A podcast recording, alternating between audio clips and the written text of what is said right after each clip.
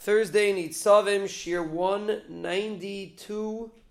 We begin a new Mishnah. It's actually connected to Rosh Hashanah. Mishnah says like this it's Perak Gimel, Pasuk, uh, Mishnah Yud Beis. Rabbi Yishmael Oimer. It's a Mishnah that might be known, but the words are difficult to understand what it means.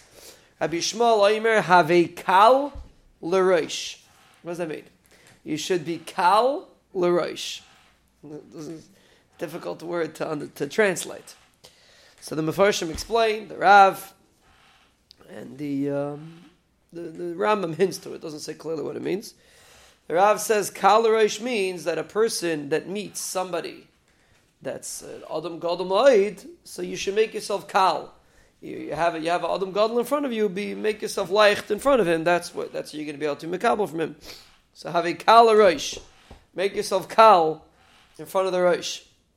So we could say, what's roish? Roish is Rosh Hashanah.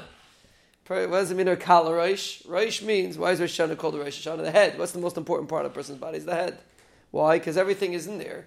It's the source, the mind, right? the head is the source of everything that goes on in the body, right? Everything is sourced in the head. So the most important part of the body is the head.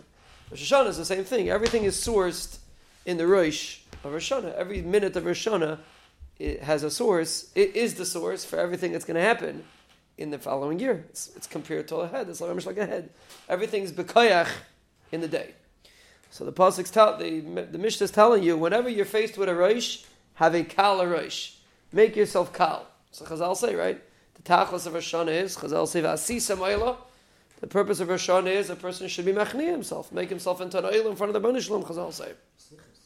Slichas, slichas, yeah, like a korban, yeah. So it's slichas four days before to make ourselves like korban, a korban oila, not just a korban. Korban oila, we discussed today. Not a regular korban. A korban oila is, is kula l'gavaya. The objective of Shana is to makabel malchus shemayim.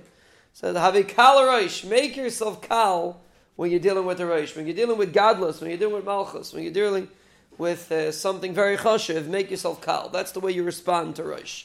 Person doesn't respond to Rosh like that, won't be able to take out of Rosh what Rosh has to offer.